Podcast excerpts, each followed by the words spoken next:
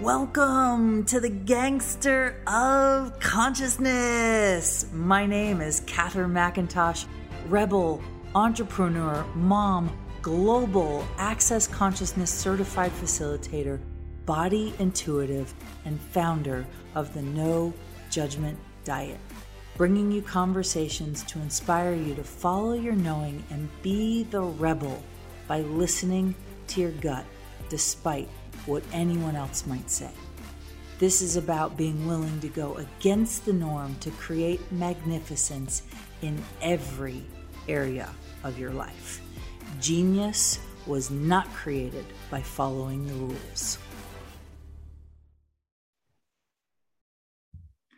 All right, my magical friends. So, welcome to this episode of the podcast. I am so excited to bring to you um, a guest that I had the pleasure of meeting just within the last month, I think.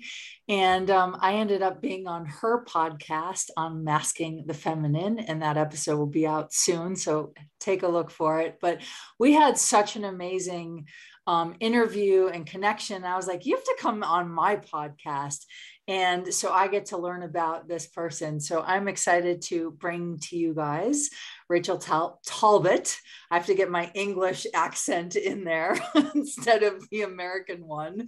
Um, and so Rachel does come from England and has a very extensive history um, and life experience that she brings to the table is really interested in empowering women all over the world to step into themselves, step into their bodies, step into who they are. And I am just learning about her. And I was sneaking on her website and there was this piece that that I told her I said, "Wow, this is really this is really powerful." She said, I had to swallow some big truths. Firstly, science did not have all the answers. And from that, I also had to accept that I couldn't study my way out of the mess I was in. Can anyone relate? my mind was not going to reveal some magic trick I'd missed. No, I was going to have to go into my body, dig deep, uncover the messy, yucky parts I'd pushed down, and away, and I was going to have to fall in love with all of me, not just the parts I deemed acceptable and okay. So, my friends, with that introduction, welcome, Rachel. Thank you so much for being here. Thank you, Catherine. it's really interesting to hear that again. I think I wrote that quite a long time ago, and it's so true it's so true and and i think it applies and it especially applies now and before we st- you know we started the recording we were talking a little bit how just in the last 18 months you've really stepped into coaching online to help people get in their bodies. And you know with the state of the world and the change that we're all in i think one of the things that we've all had to do uncomfortably so, is get out of the familiar and into the unknown and follow our awareness. And so, could you talk a little bit about? I don't know, just the process for you of helping people go from not being in their bodies to being in their bodies. Uh, yeah. I think probably the easiest thing is to t- is to explain how I did it initially because I never really thought about being embodied. But I never really thought about any of this stuff. I spent my 20s working in a pharmaceutical company, in fact, three different pharmaceutical companies, pursuing jobs that bored me. And I also got married, divorced. And honestly, I was drinking, hard living. I'm really not very connected. And luckily, I hurt my back quite badly playing hockey, field hockey, if you're American, not ice hockey. Um, ended up with a chiropractor who got me out of trouble. And cut a long story short, I ended up going to chiropractic school because it seemed so much more appealing than struggling to find new jobs within pharmaceuticals that just didn't inspire me. So I took a really, really big risk because I had this lovely blue chip career I was making really good money, I owned my own property, everything was going well. And I was miserable as sin. So I had a friend who was a chiropractor. He actually lectured at one of the British schools and we got drunk, really drunk. And at about one in the morning, he said, You know, I think you should become a chiropractor. And I went, That's a really good idea. applied the following morning with my stinking hangover because he was a member of staff. They just offered me a place. And I was like, shit, okay, I'm going to do this. And I did. And from day one, it was the best thing. It was like, I hated my first degree. I've got a chemistry degree. I didn't enjoy any of it. I just drank and played hockey pretty much for three years. But chiropractic, I was totally excited. And I thought I was going to be a bad back chiropractor because that's in the UK, that is the perception of chiropractic and it's clunk click. So everything is about moving bones. So I got really good at moving bones. And that was where I thought I was going, had my first job, everything's going fine. And I remember someone came in one day and said, Oh, I'm doing amazing. And I remember running my hands through her spine and I went, I didn't say it to her, but I thought it. I thought that cannot be all that's possible because her spine feels rubbish, yet she's really happy. And I spent all this money, changed my life, given, yeah, done everything. And this is the best. And when you put a thought like that out into the universe, the universe has a funny way of delivering things to you. And I really had no idea what the universe was about to deliver to me because within within chiropractic, there's a technique called network spinal analysis. And I'd heard someone speak about it in my fourth year at college. And I remember th- sitting there thinking, absolutely no way am I ever going to do that technique because it's way too weird and woo woo. I'm going to be a I'm going to be a proper chiropractor and move bones. And it was the only technique I rec- I um, rejected, and I really rejected it.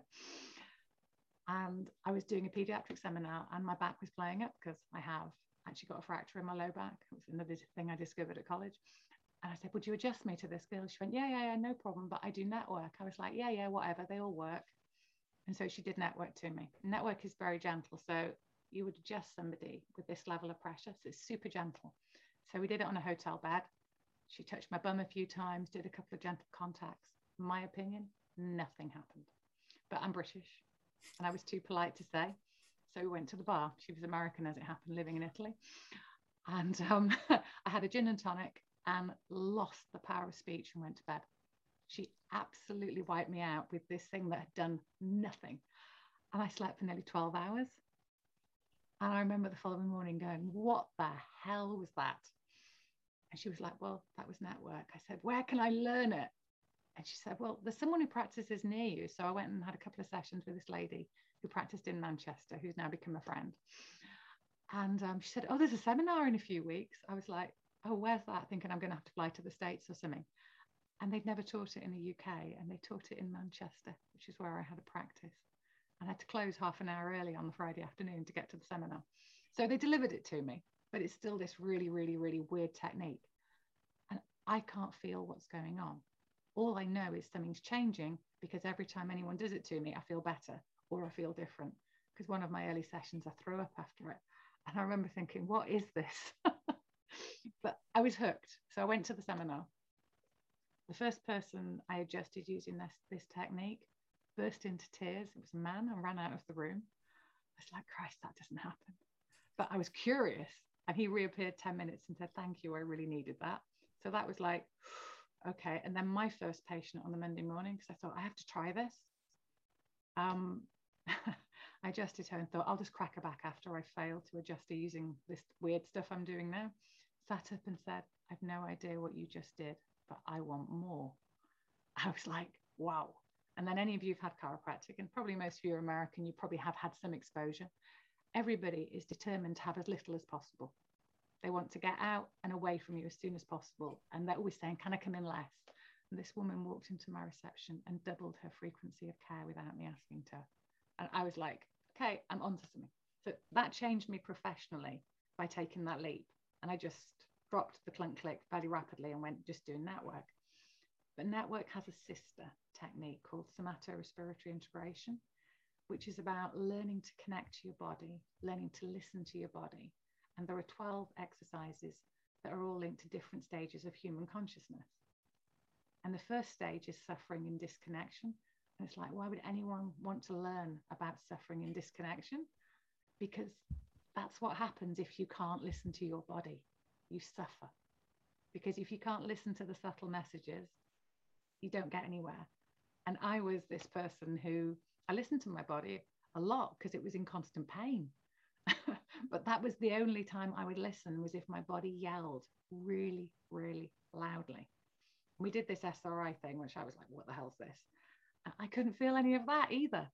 So I was like, what is wrong with me? I have, I can, I know this stuff is working. Um, my intuition was like, this stuff is so working.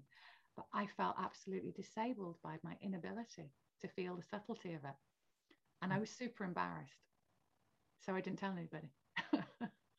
and um, I just, for whatever reason, and I look back and laugh, I went on this crazy knowing because for, for my first year of doing that work, people would say, Can you explain it? And I'd say, Honestly, I don't understand it, but trust me, it works. And they they all did, which I look back and I'm so humble about the people I helped in that year because they really did trust me, but something was something was working and something was changing.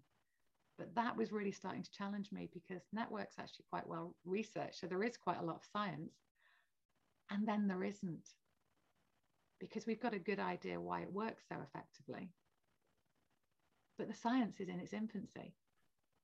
And when I studied chiropractic, there was virtually no research on chiropractic, full stop. It's only the last 20 years that it's really been done. So I was doing a lot on faith in those days, whereas I remember in my mid 20s going, if science can't prove it, it's not real. and it was like only like six or seven years ago, later, I'm going, oh my God, I touched someone with the amount of pressure you can put on your eyelid, and their whole spine opens up and relaxes.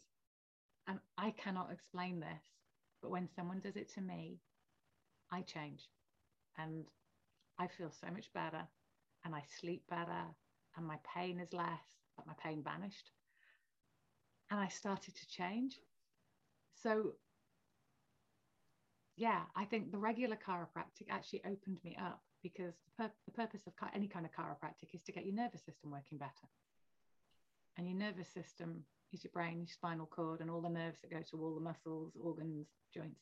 But it, if your nervous system's working really badly, which was me, like totally in fight flight, rigid, you don't feel things because your brain thinks your life is in peril and you have to survive. So that's how you act. You make short term decisions.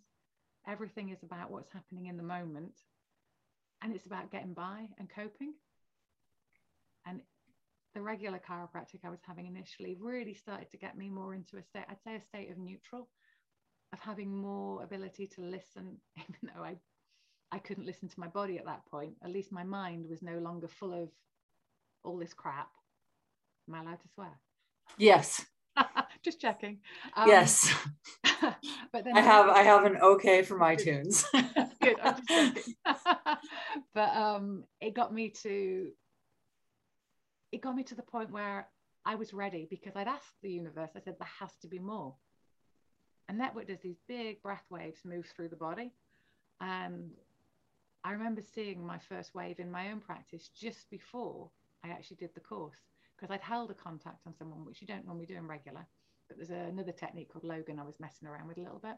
And this woman had this huge wave. And I remember thinking, Christ almighty, what was that? I hope she didn't notice. And she didn't say anything. So I didn't say anything. You well, have to laugh at what you didn't do. you you said something really earlier that really is, is profound and fascinating. And I just want to bring you back to it because I think a lot of people miss this message, which is change can happen in really soft and subtle ways mm-hmm. and be extremely profound. And so when we're in pain, we think that sometimes the way to get out of pain is to match the level of pain we're in in order to get out of it, right? Mm-hmm. So, oh, if I'm in this much pain, whether it's emotional, physical, mental, energetic, nervous system related, we think we have to work really hard to get out of the pain. And I do a lot of different energy modalities. I've experienced network, I've experienced I'm probably almost every modality you can think of that's out there that I know of. I've tried it. And the ones that really make the biggest impact in my experience are the ones where you know something's happening, but you have no idea what it is. You can't explain it. You can't. And so I really love what you said. You said it was the gentlest of touch and I'm, I might be paraphrasing, not your exact words, but the gentlest of touch that created some of the biggest changes for you. And so I'm wondering, you know, part of this being a rebel and following our intuition and really tapping into both our awareness and our consciousness, which sometimes can be one and the same. I think it's those subtle whispers that make the most profound transformation and allow for the most tr- profound transformation. I um I have become to to I've, I've come to a point where I completely agree with you and I can tell you I totally didn't. From scientists to the invisible possibilities. Yeah. I think it's um I think with this is actually in our culture that if you have a small symptom, you need a small intervention. But if you have a big or a life-threatening symptom, you need like to throw and take war on your, your on your illness. And we need a really big, dirty, nasty intervention. Um, I think I believed that for a long time. I certainly grew up in a family, and I've got a great family, but they definitely believe in the medical model. And for me, the medical model is about symptom management quite often and surviving. But I'm, and there is a total place for that. So I'm not saying there isn't a place for it, but I think there's a smaller place for it than it currently occupies. Because my passion has become about your experience of your body and your experience of your life and how well you are. And that is a perception. Because you can have nothing wrong with you and be miserable as hell. And I've worked with a lot of people with chronic diseases that are not going to go away, but they're just there in the background because they're living incredible lives. And I'm just going to I'm going to answer your question because I know you were talking about the gentle intervention. People always ask, "How do you explain?" Yeah, can you explain why that? Which you or did you do anything? But I feel completely different. I didn't even feel you touch me. That's not uncommon. So there's lots of different ways I can explain it. But if I raise my voice, your instinct is going to be to move away from me. If I whisper, you're going to pay more attention. So the way that network works, and this is my best explanation based on the knowledge we have at this moment, is we look for the place in the spine that is working the absolute best. So is at peace, is at ease. And you put a very gentle contact into that area, which draws your brain's attention to what works. And even if you don't notice the contact, a lot of people immediately start to breathe more slowly, more deeply.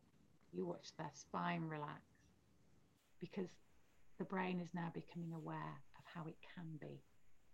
Whereas the way I was working up to that point was to find the area that was most stuck, the area that was totally unresourced, that didn't know how to correct itself, and giving it a good whack. And I got good results, but I didn't get good spines. Now, I know there are some structural chiropractors. I have a very, very good friend, and we've actually compared our techniques, and she can do a structural adjustment and get the results I get with network because she's an exquisite adjuster. I was never that good. It wasn't my gift. But my gift was I find I just know where to go when I do this work. And I sort of knew early on. And it took me probably a few years to acknowledge that I knew. Because there is a system, it's a very simple system with network. And once you understand the system, you can do it. But I got amazing results because of the whisper. It's a bit like you want to, you want someone to go through a door. You can start pushing them or you can take their hand and say, Come with me. And it's the invitation to heal. And I think, and I, this has again been part of my journey, that my state and my belief do influence what happens. Because we're so into going, you have to adjust someone there, and that will lead to this result. It's very, very linear. But healing isn't linear. Yeah. Sometimes I, I see it about like knocking over dominoes. I don't know. Dominoes, that's an American word as well. Yeah. Mm-hmm, mm-hmm. You, you, line your dominoes up and then you knock mm-hmm. them and you see how many will fall. And if you get the alignment really well, they all go. It's very, very similar with, with networks. Sometimes you do one contact and thousands fall. Sometimes you do 10 and only a couple hundred. It depends on where the person is and what's happening in their life. But sometimes you can get these massive, massive changes with just such a small intervention because the body is moving towards health. And sometimes that journey can be uncomfortable because I know for me at least, I couldn't feel my body. If I just talk about the fight, flight, freeze physiology, we all know about fight, flight. I wave a knife at you. You're either going to run or you're going to you're going to fight me. My yeah, my audience definitely knows about fight, flight. the freeze response is actually the older neurological response, and we see that more in women than men. And it's when you get to a point where you feel so helpless, there's nothing you can do. You see, I, I have cats. We may get my cats at some point. When they've caught a mouse and the mouse plays dead, that's actually a physiological response. And what also happens, because the mouse is one of two things is going to happen the cat's going to lose interest or it's going to eat the mouse. If it eats the mouse, the mouse has also released loads of chemicals to numb itself. Mm. Yeah. So mm. it's a it's a way of having a less unpleasant death. Mm-hmm. I know mm-hmm. that's a bit morbid, but what I see, and I, I'm seeing it more and more, I think the more I practice, the world has got a lot more stressful. I'm finding more and more people who are numb. And I was, this is my journey, I was completely numb. So when they first started doing network and SRI on me, they used to demonstrate on me in seminars. And I, I remember going one day, why'd you keep demonstrating on me? He said, well, you move so beautifully and we can see everything happening. I said, I can't feel anything. And I was quite horrified. So that's when I really dove into the SRI. So your original question was, how do I help people become more aware? And I teach a lot of SRI online now because I'm starting a program, I'm thinking on the 27th or something of September. It's a Monday. I can't remember whether I got the date quite right, where we'll actually go through the full 12 stages and it'll be a small group and people get a chance to really, really learn all of the stages because stage one is actually the one I talked about. It's just so essential because it teaches you how to relate to your body. But stage four is one of my passionate stages because I was crap at it when I first did it. It's about reclaiming your power. Mm.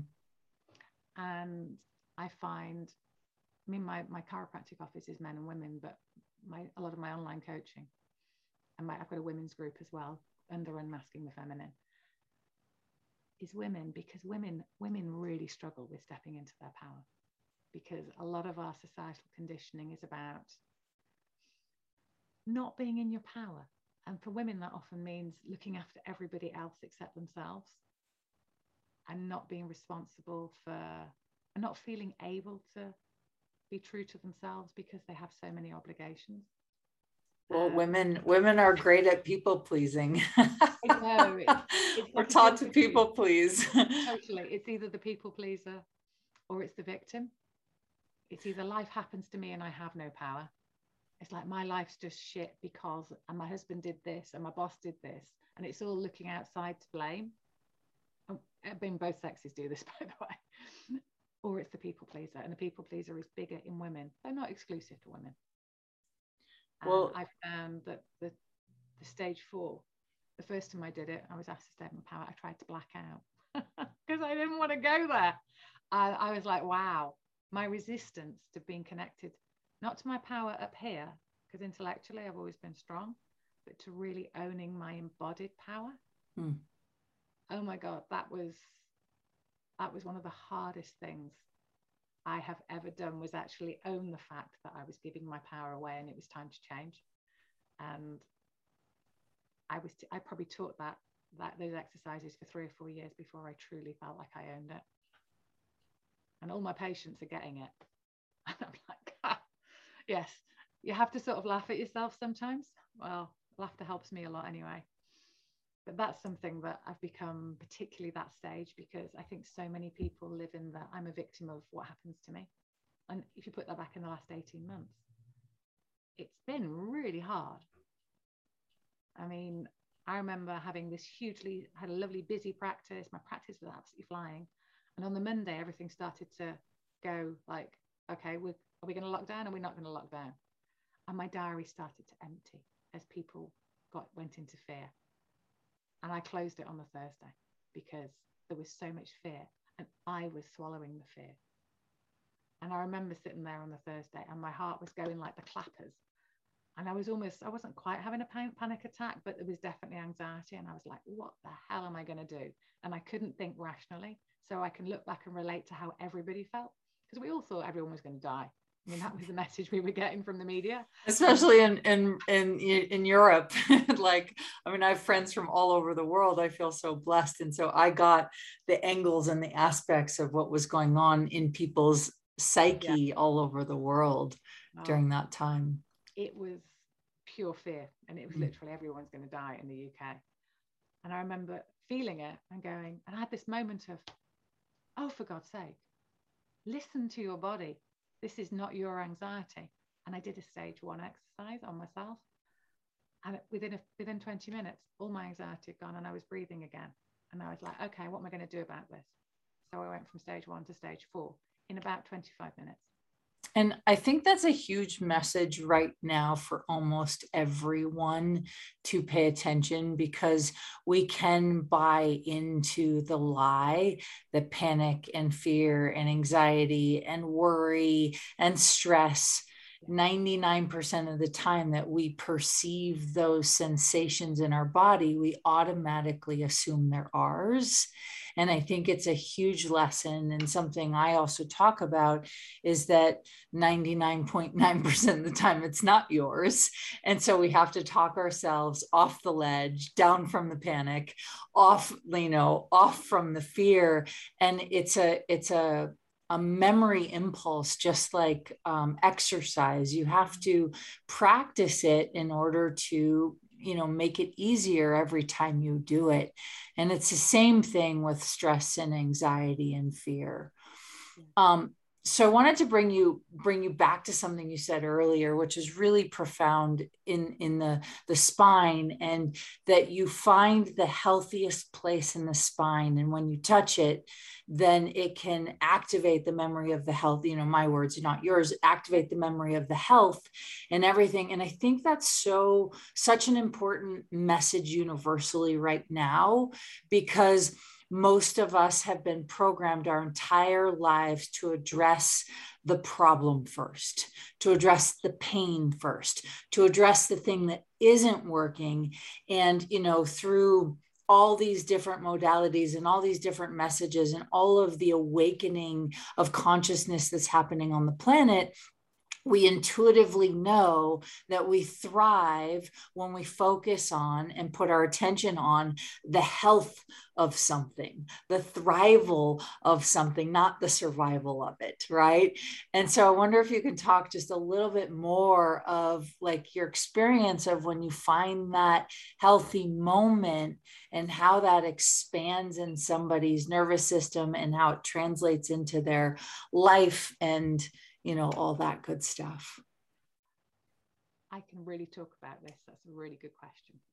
So I'll give I'll try and make it real as well because sometimes it's quite easy with this work to talk a little bit abstract. So if we just take someone with simple back pain, there's always the question, why is it not healing? But do you need to focus on the pain, like you said, which what most people do is like everything's about my pain, or do you focus on what works? The point I've come to is and this is one of the things that was so different when I started studying network. Donny Epstein, who's come up with the technique, I was very blessed. I trained a lot with him because he was teaching in Europe hugely at the time. He calls it reorganizational healing. So the focus is not about removing a problem, it's about getting the individual to reorganize to a higher level, a higher vibration, if you want to use that word. Because when you're at a low vibration, you often have a lot of pain. And you go into that. And when, when you're at a low vibration, your thoughts tend to be negative. So you're more in the fight, flight, freeze. You're more focused on what's wrong. How am I going to survive? Is the tiger going to eat me? Of course, well, and how nowadays, yeah. How many people, yes. yeah, have organized towards that? Yeah, and that's that's really and it's been amplified massively. And I've not been impressed with the media in the last 18 months because there were so many simple things they could have said that would be positive. You could still have someone with an injury, and at some point they need to go in and feel that injury. But if they're in a low resourceful state and their vibration is low, so they're not resourced, you can focus on that pain till the cows come home. It's a challenge. So the first thing you have to do with somebody is get their vibration, get their energy higher, get them to a point where they feel more resourceful. And some people, as you do that, the pain just looks after itself. Some people, you get them into a better state And then they're able to actually listen to the messages from the pain. Because pain So- says that very simple thing stop, pay attention, do something different. But if you numb it out with drugs, alcohol, painkillers, which is what I used to do in my 20s, you never get the message. And so you never listen, so you never change. So the whole focus of, of both of these approaches, and it's really become my focus in life, is how do I get myself into the most resourceful state? Because if I'm in a resourceful state, I can deal with whatever life throws at me. So Grounding's another thing that can help with that. You know, sometimes you just need to put your feet in on the ground and breathe and just remember you're a human being in a body. Because so often we just check out and disconnect, and some people are very aware of themselves checking out, and some people just go numb.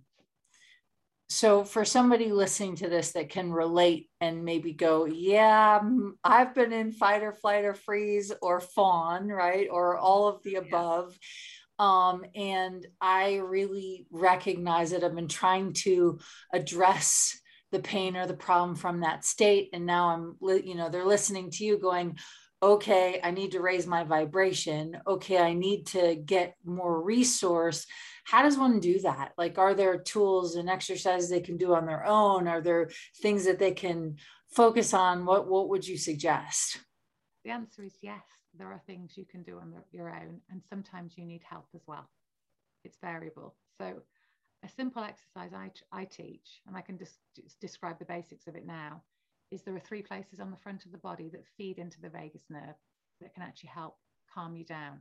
The first one is with your hands. You use your hands because that puts more information into the brain, just below the collarbones. My camera's going to fall over. The second one, I'm going to move my camera down and see what happens. Second one is the soft spot where the ribs come together. yeah Third one is the belly button. You can all Mm. find that. Mm-hmm. just get that back. What I get people to do is just put their hands onto each of these areas in turn and observe. And they're going to breathe in the nose, out the mouth, and they're just going to direct the breath into their hands and observe how does it feel when I focus on the first area. And some people will just go, oh, that feels so great. And some people will start going, my back hurts more, my head's chatting, I don't want to be there. So you just you just listen, breathing in and out the nose on that, and you repeat it in the three positions. One of them will feel better, one of them will probably be neutral, and one you won't like at all. Hmm. Put your hands into the one that works Mm, and spend a few minutes focusing on it, mm. and just That's- observe what happens in your whole body. Yeah, Well, and that's and- simple, but it's actually very very simple, and it's so simple. People go, well, that won't work.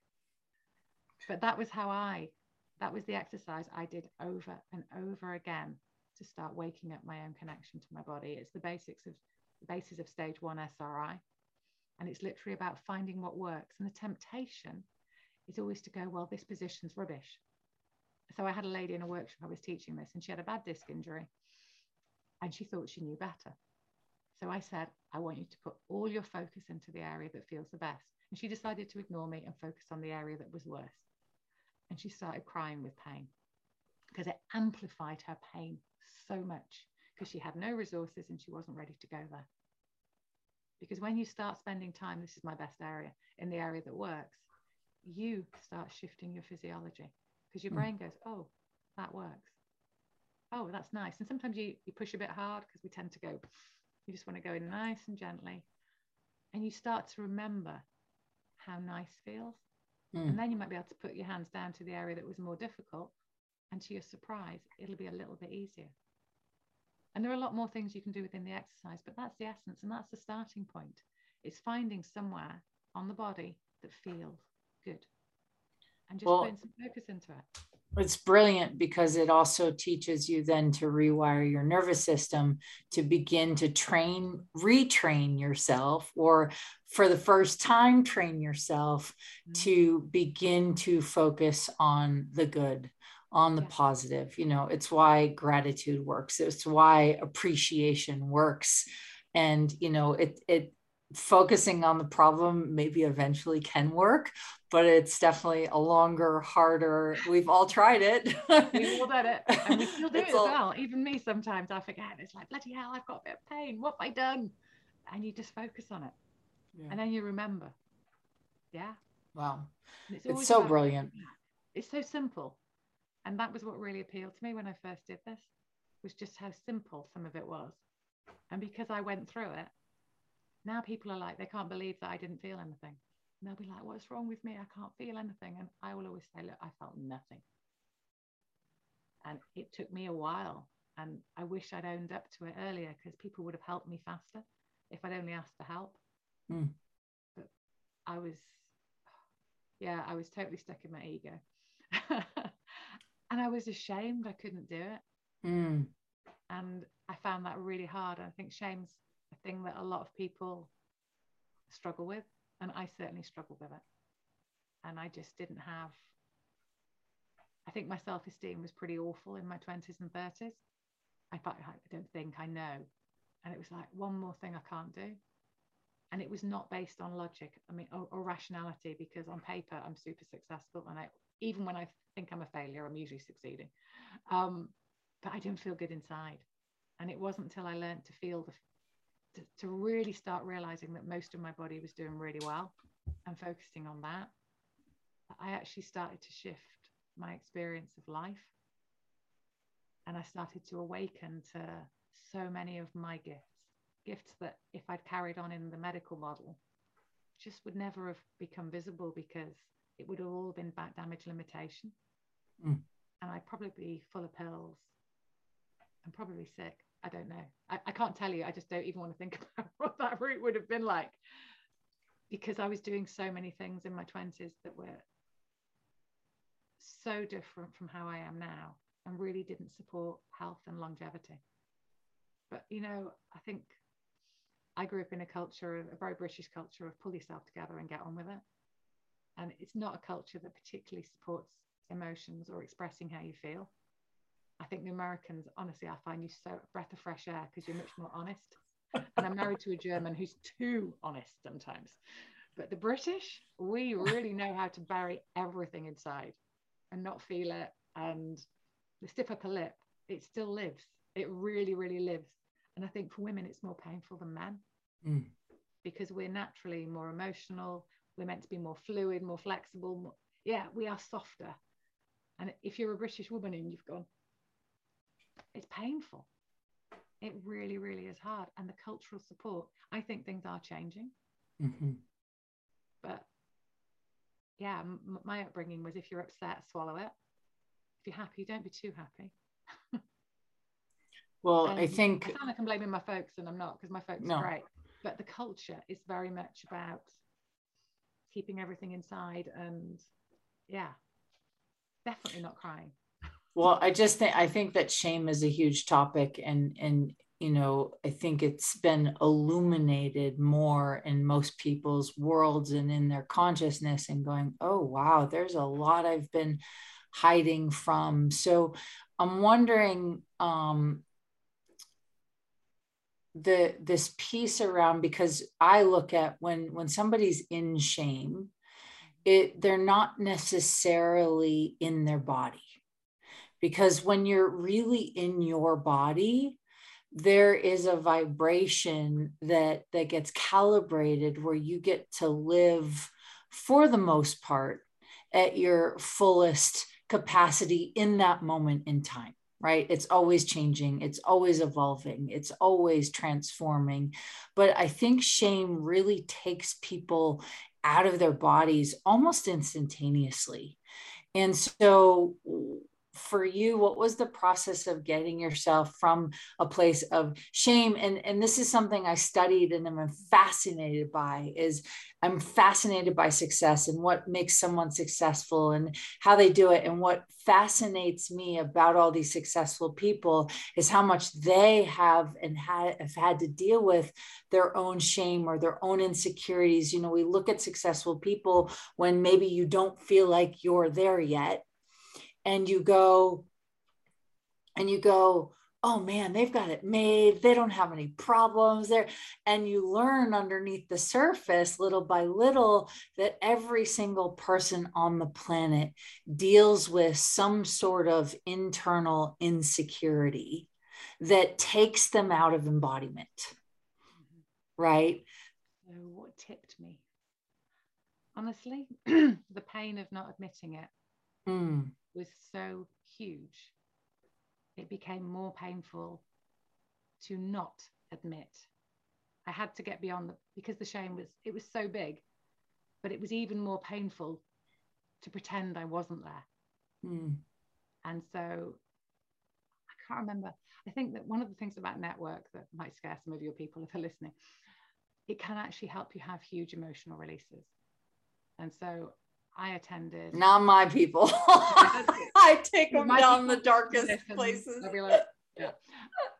I attended what we, we, we call them clear days in network, where you go and do a healing intensive, and there are also something called transformational gates, and I did a lot of those. So I went and really, really worked on my own defense patterns. And if someone in the UK was doing a clear day, I went. There were a couple of gates a year in Italy, so I used to go to all of those. And it was like unwrapping myself. And sometimes someone would make a contact or do some SRI with me, and I would sob. I remember sobbing for nearly two hours on one occasion in front of all my peers. And I was like, this is so embarrassing, but I can't stop this. I just had to clear out. And honestly, I don't know what I was clearing half the time. Mhm. I just know that my body was holding so much tension and stress. And the only way to actually change my vibration was to express what I felt. So I did a huge amount of work on myself. I think in my first year of network, I did my first seminar in the April. I did another one in the October. I did my first gate the following weekend. And I think that was the, the big sob, I think. um, and I did a few clear days because they were going. So I did a huge amount of personal growth. And I was good at crying because I think up to then I probably spent 35 years not crying. So I was crying for so many, like crying. For, I, I got this wonderful um, quote from a child. His mum would come in to get adjusted, and he was watching because I had an open plan. I had four benches in the same room, and he was just sitting there. He was seven, and she bawled her eyes out, and she didn't care about that because she'd done it before, but she cared that he'd seen. And I had, I think I had three or four adults waiting and four on benches. And little Buddha spoke, seven years old. He said, "Mum, I guess you should have cried when it happened." I know. And all the adults in the room went, that child is wiser than all of us. and i think i think that's such a brilliant piece you know we we tend to want to put a story to an emotional release. So if we're crying if we're laughing if we're in pain if we're if something isn't working out we tend to want to rationalize or justify or put a reason to it. And i find that the best healings happen when there's that cathartic release with no attachment or no identity or sometimes no freaking idea what just happened where it came from why it happened is that permission to as you said earlier in your original quote on your website is is to be messy because I think that giving ourselves permission to be messy is one of the best ways to show up for your life because life is messy and chaotic and like a roller coaster. And sometimes we just need to like lighten up a bit and really just strap on our seatbelts and go for the ride without making the ride or what happens along the ride significant or wrong or a problem. I think you're so right because I think often we have conditions on our healing. It's like, I want this, this, and this, and I want this to be the outcome, and da da da da da. And if you told me 20 years ago that I'd have had the journey I've had and I've ended up where I am professionally and personally, I would have thought you were crazy. But as soon as I started unwrapping myself and letting the defense mechanisms come down, because I had a lot of armor and I still got some. I know I have. I mean, it's a lifetime journey as far as I'm concerned. But as soon as I started, I remember the first time I cried, thinking, crikey. And then it just happened. And it became a bit of a standing joke. Is she going to cry? Yeah, of course she's going to cry. But it felt so good. And sometimes I would get very, very clear insights as to why. Sometimes I would get quite clear pictures, flashbacks to events. And sometimes I would have no idea. And I've sort of come to accept, and I say this with my clients a lot you don't need to know, but if you do need to know, your body will let you know. Mm-hmm. Yeah, and we all process differently. I say some people are very, very image images. They get really clear images. I'm actually very sensory, so I feel a lot, but I've not always got a logical, rational, oh, that was when this happened and this happened. I just feel a really intense emotion and then it will move through my body. Or if I fight it, it'll hang around and usually create some physical pain as well. and it's just, it, it's a process and we all do it differently. And that's been something I've really enjoyed about this journey is I could have 20 people come in with back pain and they'll all be different. They'll have different histories. They will feel different. And I think as I've got more and more into this, I I see people with so many different for so many different reasons. And some of them have back pain. And some of them don't.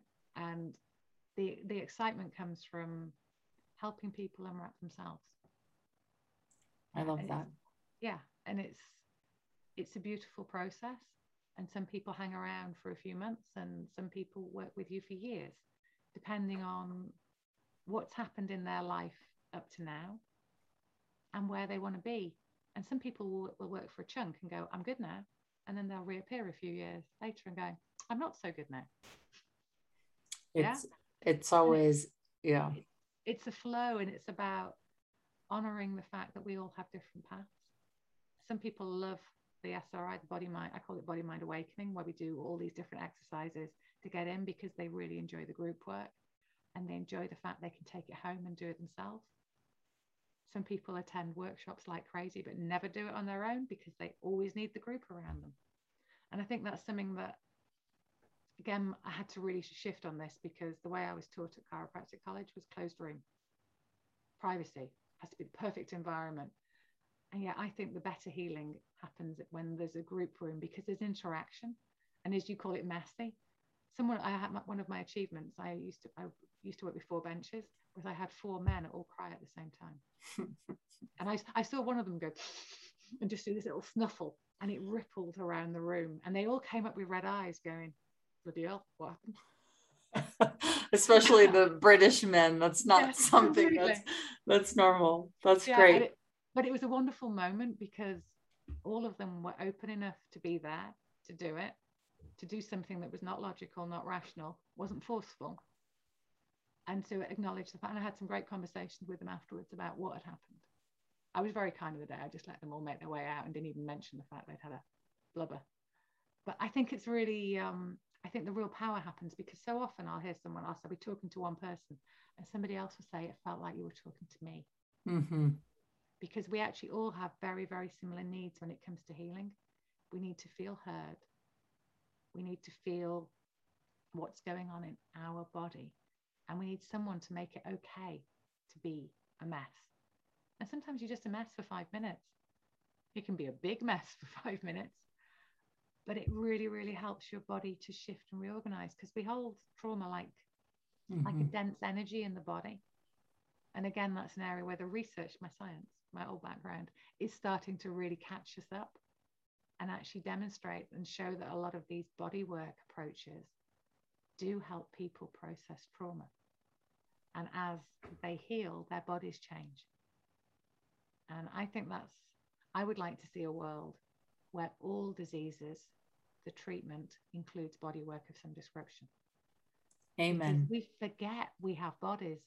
You know, we are energetic beings having a embodied experience yet so many people are not embodied mm-hmm. they're stuck in in their heads because that's at least in the uk and i think the states is pretty similar our education system puts all the emphasis on what you think and no emphasis on what you feel and you get praised for what you think and what you know but only if it's logical and reasonable and rational which in my masculine feminine thing makes it more than masculine but you don't get praise for the emotion the intuition, the knowing that got me to go, right, I'm giving up my well paid job, my house, and everything to go to chiropractic. That's not praised. The, the knowing to switch from the more traditional approach and having a pain based practice to going, it was like a road less travel moment. I could see two forks in the road, and the easy path was where I'd been. I remember looking and going, no way, I'm going the other way because I have to do this thing that calls me. Mm-hmm what I'm always curious about, I don't know where I got that ability from. because I think some people are born with that ability when the shit hits the fan, another British expression, to really, really go deep. And I feel very blessed that I've managed to make some of these big shifts. And I think it comes back to your question of a good five, ten minutes ago. I was very, very driven by pain. I used to have to get sick or ill or in so much pain before I would make a change. Mm. And then I'd make a big change. Mm. What shifted for me in the last 15 years or so of working this way, my change is becoming more driven by what I want. It used to be by, driven by what I didn't want and didn't mm. like. And that has been a lovely shift to start going, okay, shit will still happen. I will still have pain sometimes, emotional pain, physical pain, mental pain, even spiritual pain. It's gonna come, it's gonna come up at points. That's given because that's what living's about. But I can run my life from a point of where I am now and where I want to be, focusing on what I want to bring more of into my life. Uh, but doing it, and I'm careful about this because you get a lot of people in there. I'm just going to manifest everything. And they're so not present with their body. And it's like, ugh, we call it spiritual bypass. And I'm not into that. I'm into the, the really truly embodied. How do I bring more joy into my life? How do I bring more flow, more ease? But the focus is on where you're going. And it's all on increasing resourcefulness. And the more embodied and present I am, it sounds like a bit of a preach, but I just know that there is definitely a spiritual community that want to be out of their bodies, love, laughter, angels, unicorns, but not present with who they are. And I'm all in favor of the angels and the unicorns, but only if you can do it from an embodied place. Because then you can truly start being the light being and the amazing, amazing human being, because we're hmm. human mm. beings mm. that you are. But you need that, you need to anchor it, you need to be able to hold it in your body. Yeah. Or you get sick. Yeah. Or everything hurts. Because your body will get your attention somehow well, you said something earlier.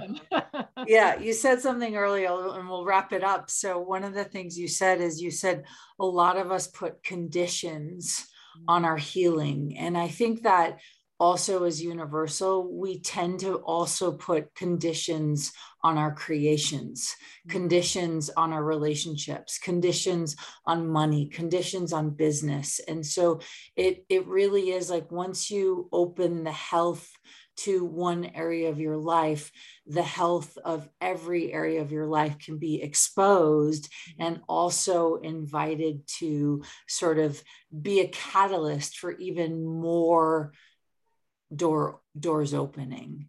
It's so brilliant. And i mean i could probably sit and talk to you for forever.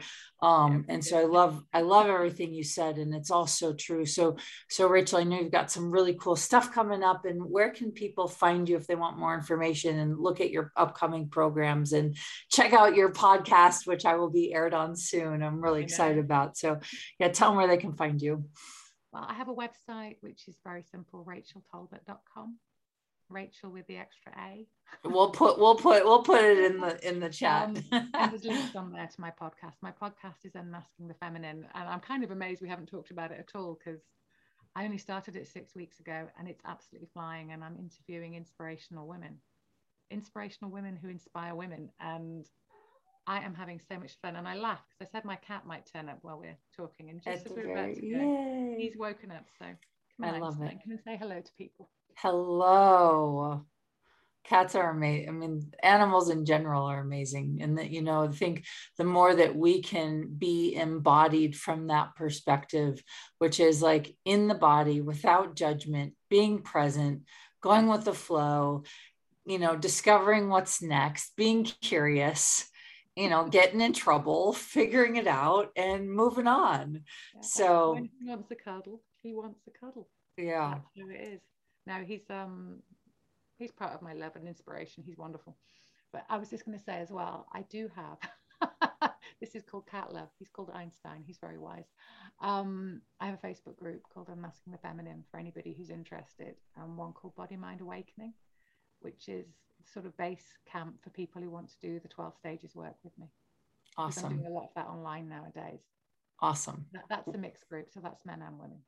Awesome. Well, go check her out, my friends. Rachael, it is such a pleasure. Thank you so much for being on the podcast. And um, yeah, until next time. Thank you, Catherine. It's been a pleasure.